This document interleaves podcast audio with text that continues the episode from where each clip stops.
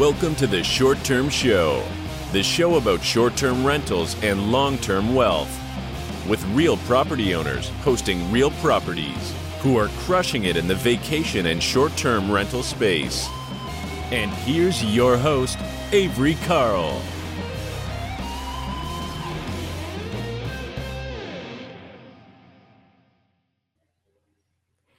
Guys, welcome to the short term show. Today we have a guest that I'm super excited about, one of my GoBundance sisters, Corinn Altomare, the COO of Hearthfire Holdings. Corinn has a background mostly in multifamily and also in self storage, but she does something a little bit different, kind of in the same vein of short term rentals with renting out RVs. And today she is here to talk to us about that. How's it going, Corinn? Hey, Avery, thanks for having me here today. It is good. The sun is shining, the birds are singing outside. I'm all good. Awesome. awesome. Well, thank you so much for coming. So, can you just tell us a little bit about yourself, your background in investing? Let's start with your multifamily and your uh, self storage stuff. Yeah, real quick. I come from a previous career in music. I was a professional musician for about 10 years. I came to real estate investing really looking to develop a stream of passive income for me uh, in between gigs, in between paid engagements to help me kind of weather the ups and downs that is artistic life. So, my multifamily journey started in 2012 with one triplex. I'm in the Philadelphia area. So, this one triplex was bought in the city. Um, I was dating my now husband and business partner at the time. So, all of our date nights were spent touring, um, to put it nicely, not so great properties because I could only afford so much for my first investment. Found this one triplex. It ticked off all the boxes for me. Um, and so closed on that. And then we spent all of our date nights and weekends cleaning up a couple, uh, one of the units. I purchased it with two tenants in place as an owner occupant. So we spent our time cleaning up the one unit that I was meant to move in. Um, Nine months later, we bought a triplex together. I never ended up moving into that first triplex. We just, and from there we scaled. We started syndicating with our family and friends, buying in, buying and managing in the multifamily space as a side hustle during our W 2 jobs. At this point, I was working for the Federal Reserve Bank of Philadelphia as a project manager in our IT department. That's where Sergio and I met. And then a couple years later in 2017, I quit. The side hustle had gotten to the point where it needed at least one of us to be full time. Sergio quit the following year, 2018. We bought our first self storage syndication in 2019. And in 22 days, we will have six self storage facilities under management, as well as a management portfolio, mixed use rental and commercial in and around Philadelphia of about 100 indoors, give or take. Super quick, uh, super quick summary there of the past almost 10 years. That's amazing. That's a lot of growth for 10 years. And one thing that I do want to kind of talk about really quick that's unrelated to the topic that you're here to discuss. So a lot of people have when they're investing with their spouse or significant other, have trouble with, you know, one of them really wants to invest and the other one doesn't really want to. And there's convincing having to go on. And people ask me about that all the time because my husband is also very much my business partner. And we, but I don't really have any advice on it because we just kind of said, oh, yeah, we're going to do this one day. And then I was playing this position and he was playing that position and it all just kind of fell into place. Do you have any advice for people who are maybe trying to convince a spouse or a significant other to invest? I also have no advice. Sergio, Sergio and I are both equally crazy. Um, and it was just such a net. I mean, we started investing and started our business before getting married and moving in together. So that's just how nuts we are.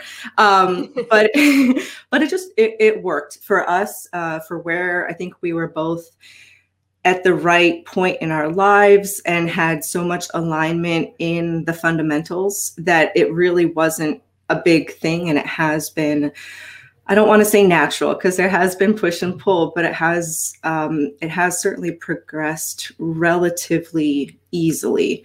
Um, he is the numbers side of the shop. He is your stereotypical IT guy, where he's a fixer, he's a tinkerer. He likes to tear things apart and rebuild them in order to figure out how things work. That's how he started in IT. He applied that same thought process and approach to building our business from the very first triplex. I never knocked on doors to collect paper checks. We stood up a property management business almost immediately to legitimize um, ourselves and to serve as the intermediary between us as the owners when we were an uh, originally purchasing as individuals and the tenants. Um, so we built everything from the beginning to scale and that's all Sergio. That's that's all him. I'm the operations side of the shop. I am the person that takes the big ideas and then gets them implemented and follows through on the day-to-day operations. So maybe less sexy than the big picture vision, but it takes both personalities for an effective business relationship for sure and for for running our household and, and now raising our four-year-old daughter as well. That's awesome. There, there's a lot of parallels there between the way you guys do it and the way we do it, also. So that's uh, sorry guys, this is not the episode to get advice on how to get your spouse to invest because I don't nope. have any advice, and neither does Corinn. Just do it. Okay, so let's dive into your RV rental business. What gave you the idea to start renting RVs? Oh, it was out of necessity. It was absolute necessity. Our backs were up against the wall. Uh, we had purchased our first self storage facility out in Lancaster County, which is about an hour and 15 minute drive from where our home is in Philadelphia. And when we started out, the plan was to hire someone local to be a part time on site manager. Now, transitioning from being entrepreneurs that wore all of the hats and did all of the things ourselves to hiring an employee and managing that employee, hiring the right employee and then managing them correctly and setting them up for success.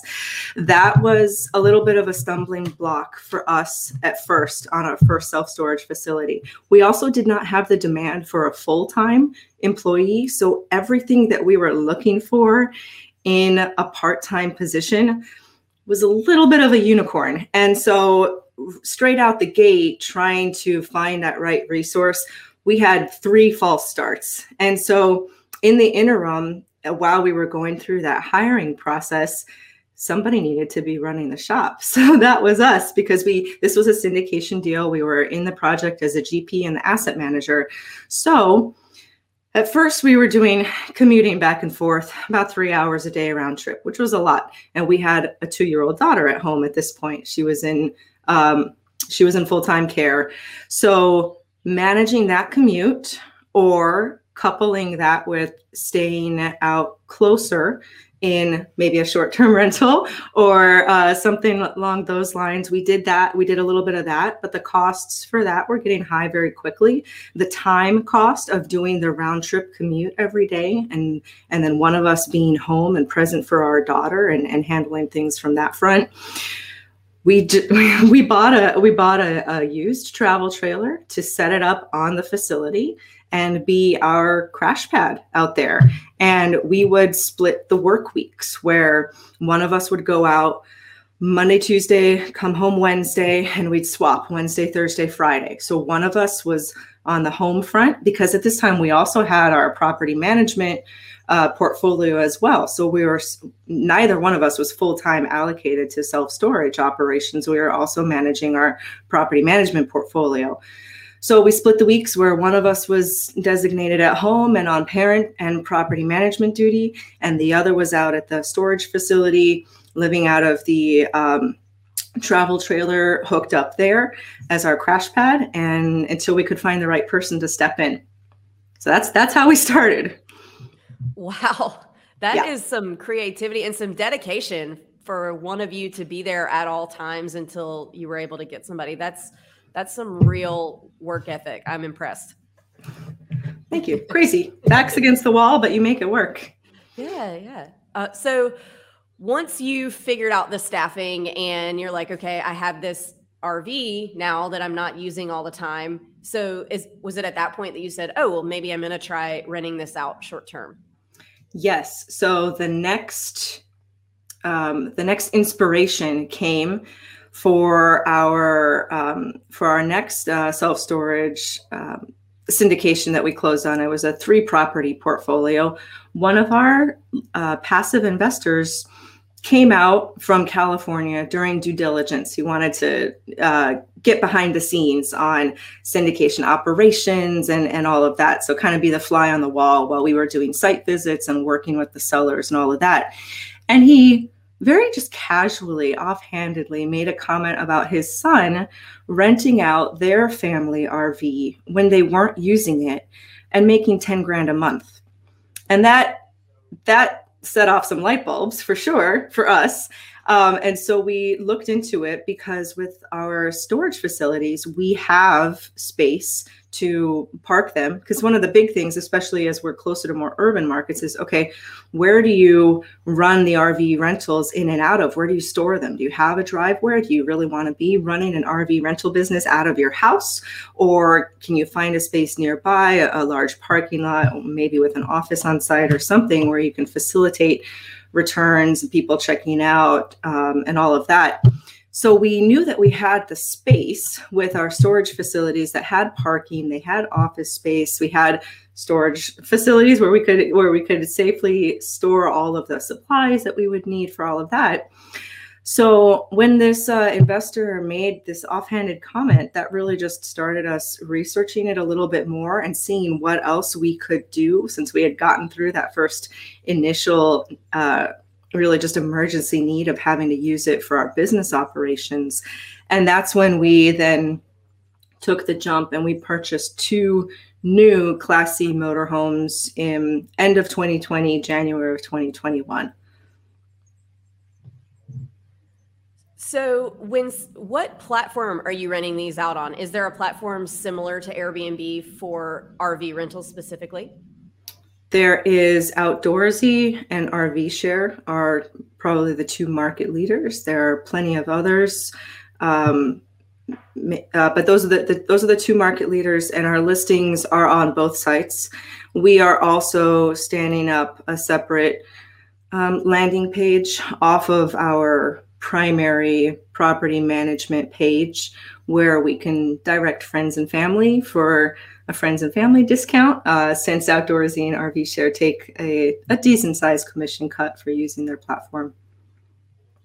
Cool. So, how often are your RVs getting rented? What's the occupancy rate on something like this?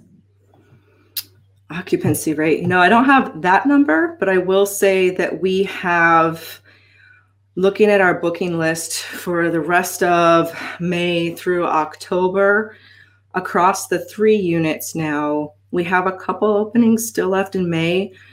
Um, June, July, and August are pretty well booked up. So I'll have to really drill down and figure out how we do the occupancy rate and get that translated from RV rentals into into that language.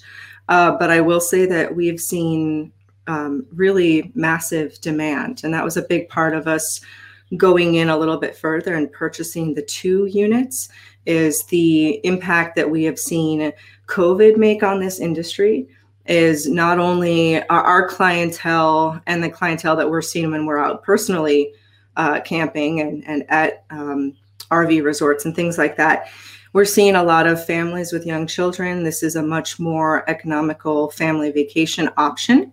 We're also seeing people maybe with larger families who don't want to travel on planes for various for various reasons, right? This is a much more comfortable way to travel. We have had clients use a rig really more for an oversized truck, right? If they're, they're transporting and driving, again, a family with a, a, decent number of kids down to the Carolinas, for example, and weighing weighing the expenses and the efforts to do airplane travel and checking all the baggage and all the stuff versus trying to drive maybe two cars packed full of luggage down it's much more easier and comfortable to rent a rig for the week and have that for the family to spread out during maybe a long longer stretch of drive versus uh, as well as also uh, we've had clients that are renting them for months. They're doing maybe a cross country trip from east coast out to west. They're doing they're doing the route 66 drive or going down to florida for a couple weeks. So i don't know if that's exactly the question that you asked but that's the type of demand that we are seeing for these rigs right now. Um, and so that's why also why we decided to get in with purchasing not just the one, but also the secondary. They also serve as backup so that if at any time something breaks or we have to take one out of rotation, we can easily swap in. We bought two models that are two feet difference in length, but otherwise the interior is very, very similar so that we can easily swap out if for any reason we need to take one offline for repairs or maintenance or anything like that. I've definitely, even in my limited RV experience, have seen how COVID has affected the RV, at least purchase market. We bought one, I think, in September, and we had the hardest time finding one because we didn't have like a super specific list. Maybe, I mean, Luke might disagree with me. I didn't think my list was that specific, but you know, I wanted the TV to be directly across from the couch so that when we're driving, the kids are looking directly at the TV. That's very important to me. so, um, mm-hmm. and then we needed some bunk beds. And there's a lot of models that had bunk beds, but then they didn't have the TV in the right place. So, um, but there were just not anything available. There wasn't anything available at any yep. of the RV places or even any. We really tried hard to be economical and to buy a used one, but they were just, they didn't exist.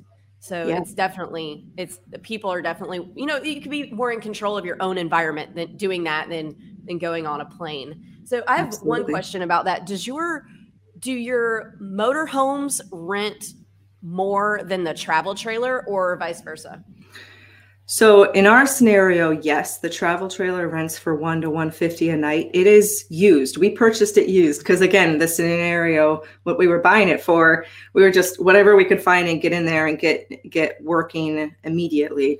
So we bought a 2015 model for 14,000. We financed it. The monthly payments are 135.10. That one rents out for 100 to 150 a night.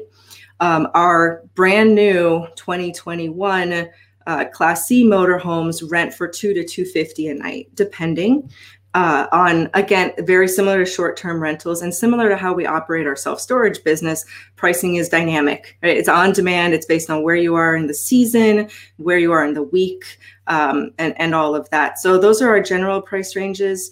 We're also still playing around with pricing a model. Um, Cruise America, which is a really big RV rental outfit, um, they have a pricing model where they charge bare, bare, bare bones. So if you're searching for the absolute cheapest baseline rental, you'll probably come across them. But then there's an upcharge for every single little thing. If you, you know, you use an extra turn signal on your miles, you know, that's going to be another five bucks or whatnot. So there's there's that pricing model of bare bones and then adding on all the additional a dollar here, a dollar there. Or there's the all-inclusive, everything's in model. Um, so we're still pl- because we have three units we're playing around with how those different price models are received and we'll see. We're still we're still experimenting on which one maybe to land on going forward. Okay so the motorhomes rent are more have are more desirable than the actual trailer is what you're saying?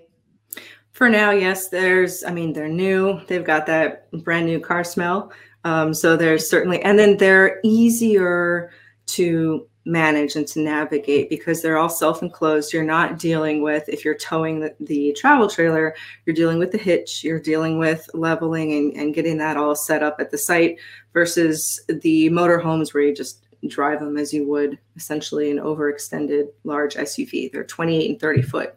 So you just drive them as you would a large car. So they're much easier. They're much more approachable for the general public, for renters. Um, so that was our that was also our decision to go into that part of the asset class. Now we also we got some great direction when we made this pivot and decided to go in to go into this space speaking with the dealership directly. So we worked with a dealership local to us. They had a rental division up until relatively recently. They made the strategic decision to shut that down because they were just absolutely killing it in sales, that it wasn't worth them from an HR and um, just the turnover and logistics perspective, it wasn't quite worth it for them to maintain that division. So when we came in talking about that our plans to stand up kind of a, a, mini fleet, if you will, if you want to call three a mini fleet. Um, the guys there were really helpful. They shared they shared kind of their their workbook of how they op- how they operated they shared their lease agreements they shared perspective on what types of models were best received by the market how to handle things um, and so they've been uh, they've been a really great resource for us. Thank goodness. Of course, we came in and bought three rigs from them. So I guess it's also in their best interest to keep us functioning well so that we continue to buy. Uh, but we got really I want to say we got really lucky there and met some good quality people, and they've been incredibly helpful as we kind of got things up off the ground and started running. So, their insight on what types of rig to buy, the layout, as you were talking about, the layout to look for, what can accommodate your ideal market. Um, all of that, we really benefited from their wisdom and their openness and willingness to share. That's awesome. It's so nice when people are helpful and want you to do well in those kinds of situations. So that's really cool. So when in between the rentals, so who's cleaning these things? How does the turnover work? Give us a picture what that looks like.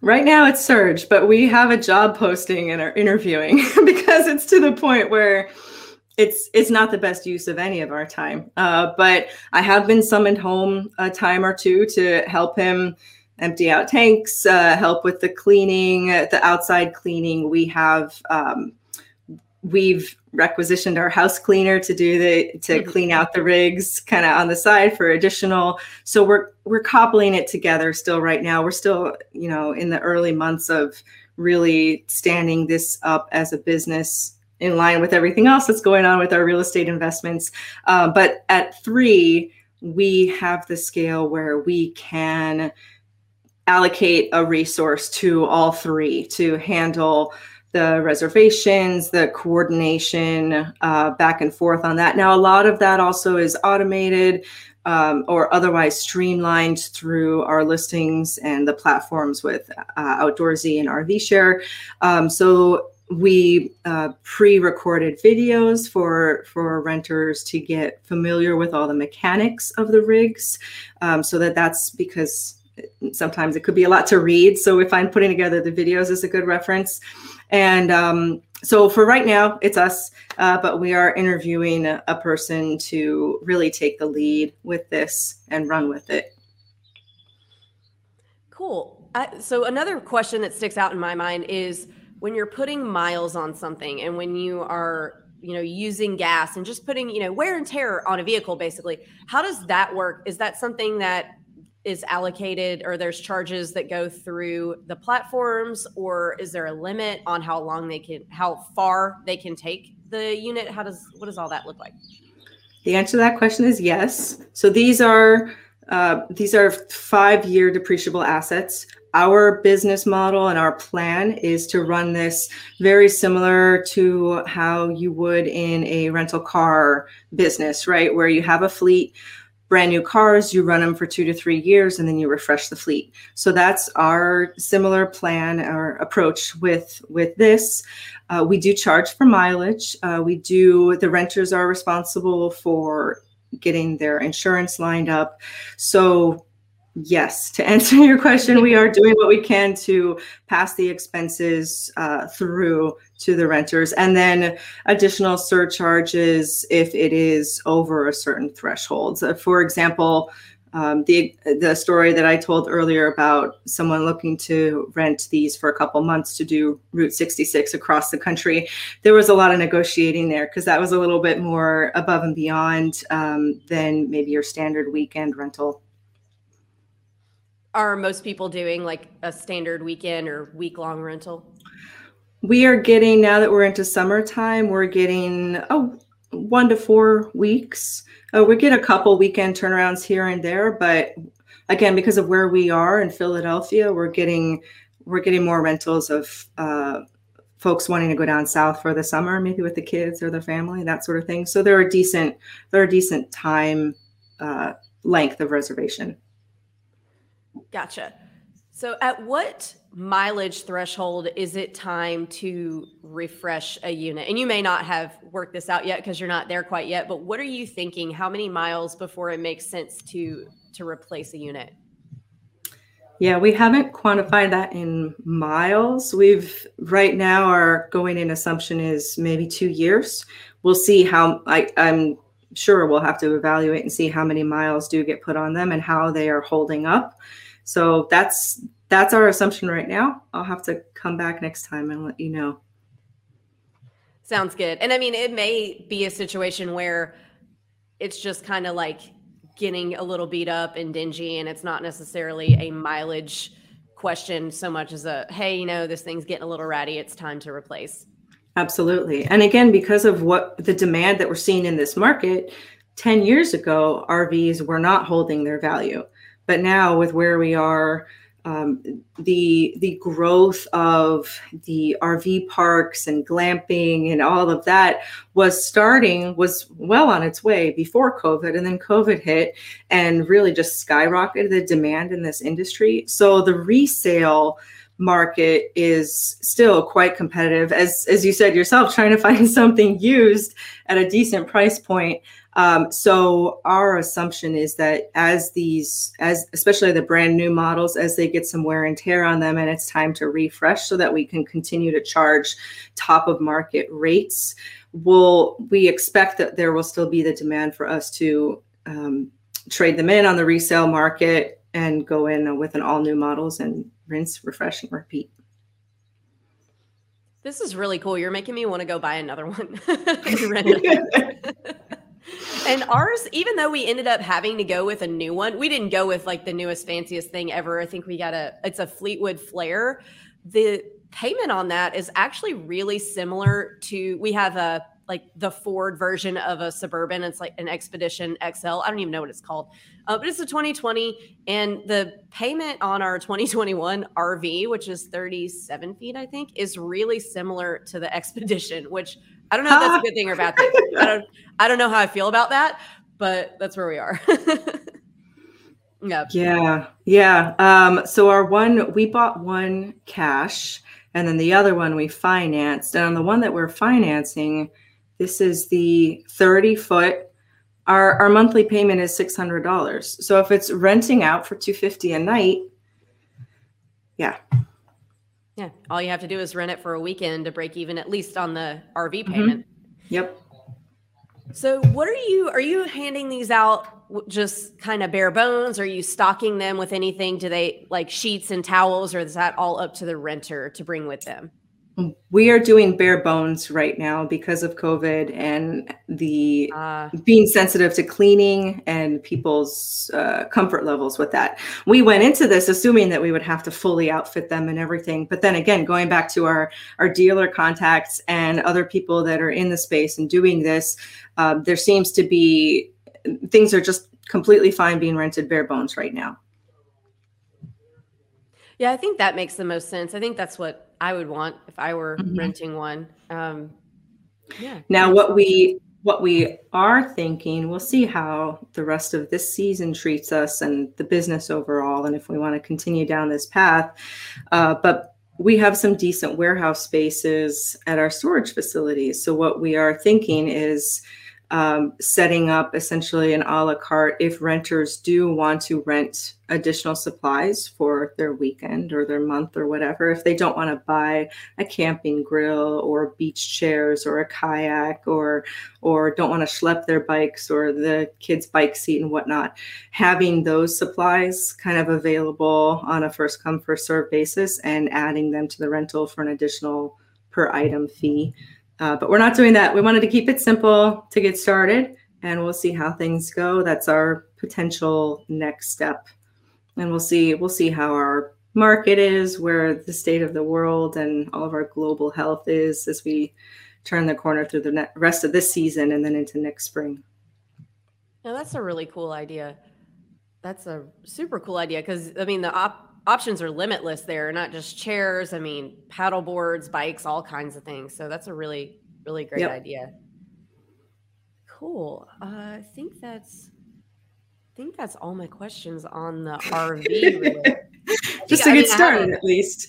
Yeah, now, I have a lot. And again, like all of our experience building the management business, building the self storage operations, we came. This is just another business arm, essentially. So we didn't have to build up too many other um, operations back end systems from scratch. We're just kind of adding this on to our existing um, so we didn't have to like build a lot of that if we were starting without also having the management business and the real estate investing um, and the, the self-storage management maybe that would have been a little bit of a another hurdle to get started but even there um, RVshare and outdoorsy make it so easy to operate um, your rentals, the the uh, reservations and check-ins and check-outs.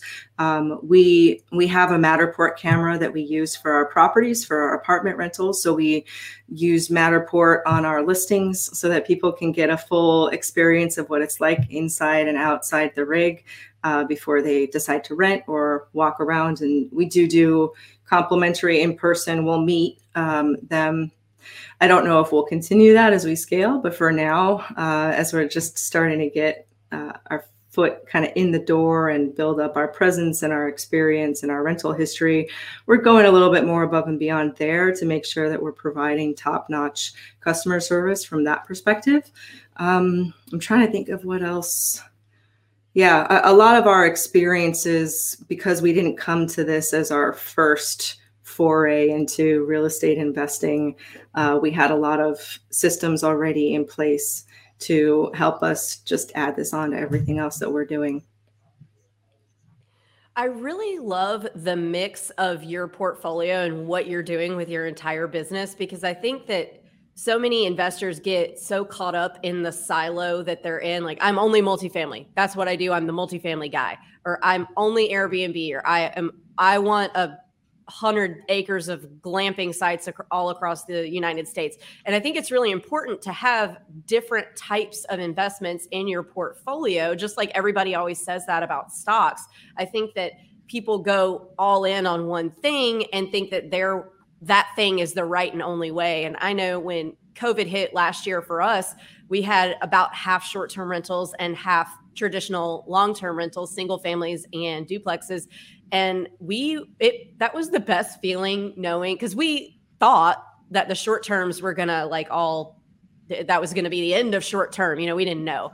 But it felt really good to know that if that happened we have all these other investments over here that are going to keep making the money that they've been making so we don't really have to worry about it. And now granted exactly the opposite happened. The short terms boomed and then we only had one eviction, so we only had one person to really worry about. But I know in long term rentals as a whole, the eviction moratoriums and things like that ended up being a lot scarier than what was going on in short term. But anyway, that's my really, really long way of saying it's a really good thing to just diversify your portfolio. And I think you've really done a good job of that.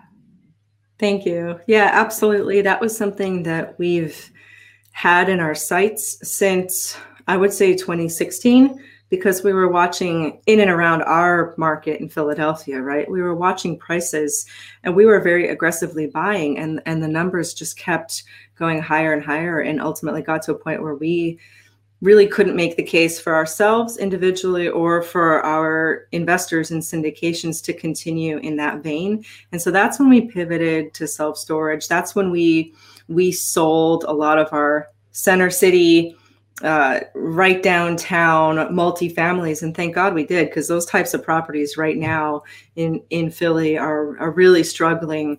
Um, so we're very happy with the kind of redirect that we made.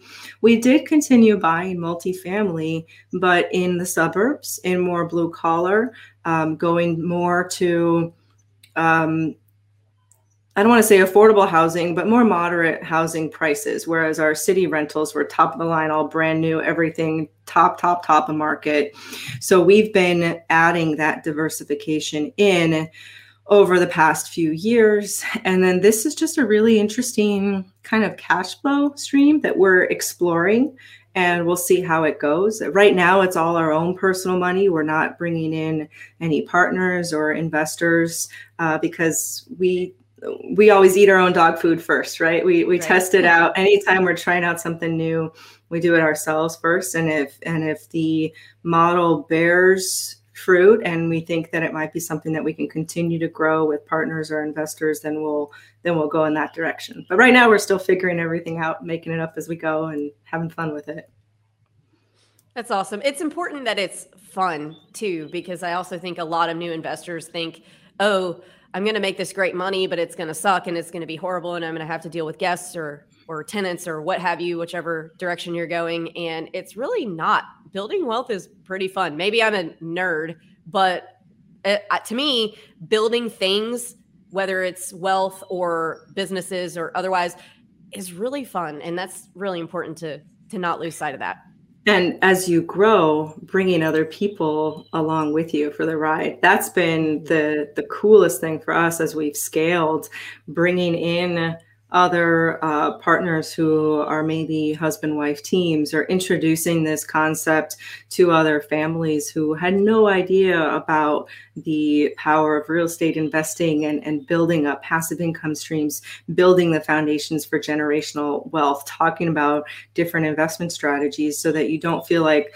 your only option is a, a 529 plan courtesy of our federal government. Like writing your own blueprint for yours and your family's uh, financial future. So for us, that's the driver behind continuing to try out the crazy ideas, continuing to grow in our investment strategies that are working, uh, continuing to scale there and bring in more people as we can to share the journey because there's more than enough to go around, uh, and that makes it that makes it a lot more. When you feel like you're having fun and building wealth with your best friends like that's that's just the best right? Working and playing with people who you love and respect and want to see uh, successful and see them grow and their families grow. That's that makes the the long days and the long weeks all all the all the worth it all the more rewarding.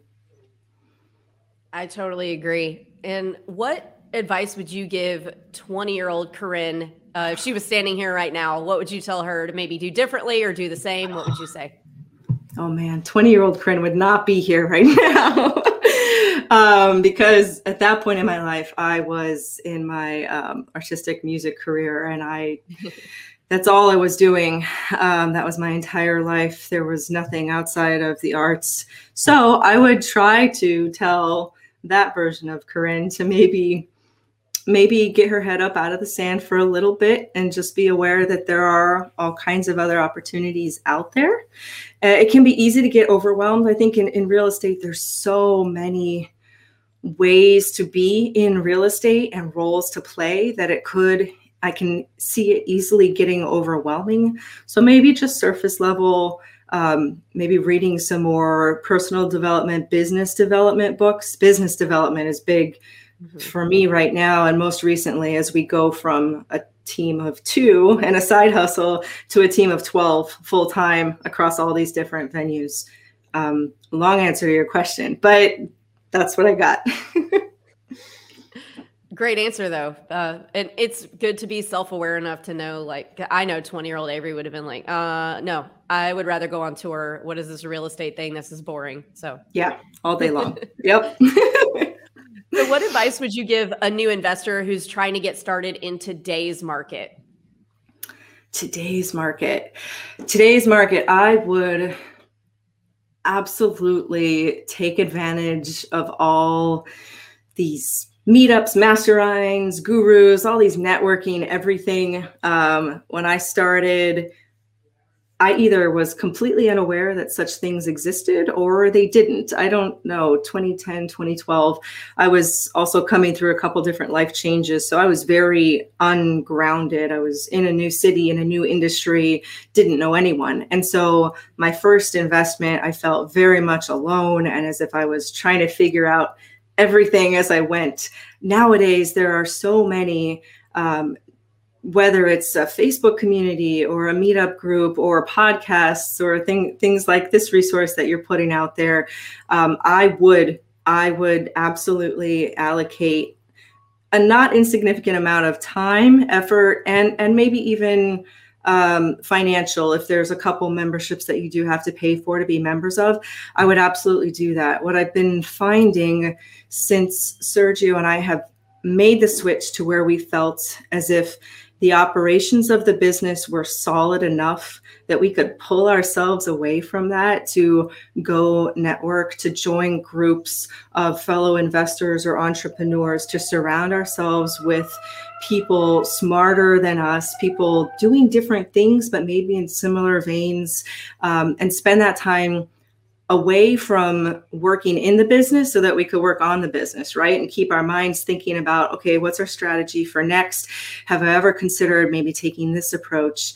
Um, or just just keeping ourselves in touch with other like-minded people, encouraging us when the days get long and challenging and tough, and also really building up our network of additional resources. I mean, we've read tons of books, we've done plenty of self-education on YouTube and wherever else.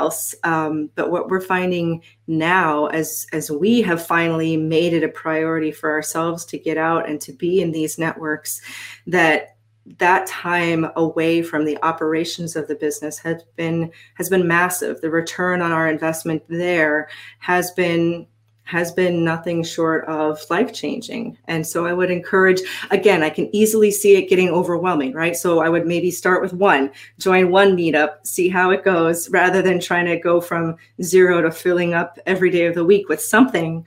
Um, but my experience has been since we started doing just a little bit of that, it has made such a difference in our life, in our perspective, in our thoughts, and how we approach the next steps with our journey. So very long-winded again, but that's absolutely, absolutely what I would encourage because nowadays there are so many available for for new or, or for any investors um, to get connected with. Um, it's just it's just amazing all the resources out there now. That's very true. There's a lot a lot of education out there that's even even free stuff, but like you said, sometimes things cost a little bit of money uh, to join. I I don't I wouldn't say like you know run off and go pay a bunch of gurus a thousand bucks each, but those masterminds no. really are worth the money. I think if you're in the right mastermind, it really makes a huge difference. Yeah, yeah. I always want to be careful because there's so many gurus and experts out there. I would lean more towards joining a, a group, a mastermind, or a network where you have a wide base of people that are there with you, as well as maybe speakers or experts, experts that come in because you learn so much from the other folks that are on the on a similar journey. You learn so much from one another. You absolutely do. And we are coming to the last question of the podcast. What is your favorite book that has impacted your mindset? This is a relatively recent one for me. I think it was out there for a while and it took me some time to find it. Um, but Who Not How uh, Ben Hardy and, and Dan Sullivan. That again, because of where we are in our journey, going from being two people doing everything to having a team and and bringing in and realizing that we don't have to do everything ourselves and that other people can do things better and letting go of the ego tied up there right and and finding and it, and again like building our team building our tribe and our family um, so who not how I will say also that in my early formative years, like I say middle school, middle school, early high school, I read a lot of Ayn Rand. Um, so Atlas Shrugged, and then um, I don't, I know we're not going to get into philosophy or politics, but just the overarching theme of man and woman's capability to be uh, heroic beings and accomplish so much if we if if we only accept that and keep our our minds open to the massive capabilities that we can have whether it's in arts and creativity or whether it's in building businesses and industry or coming up with solutions to new problems. Just that from a very very high level that was um, that's foundational to to my outlook even today great great recommendations well Corinn, thank you so, so much for coming on the show. Thank you for stopping by. And uh, we hope to have you back on soon. I want to hear uh, maybe next year how this whole year went with uh, the RV rentals. I'm very interested. Definitely. Thank you so much for having me. Yes, thanks. Catch you next time. Bye.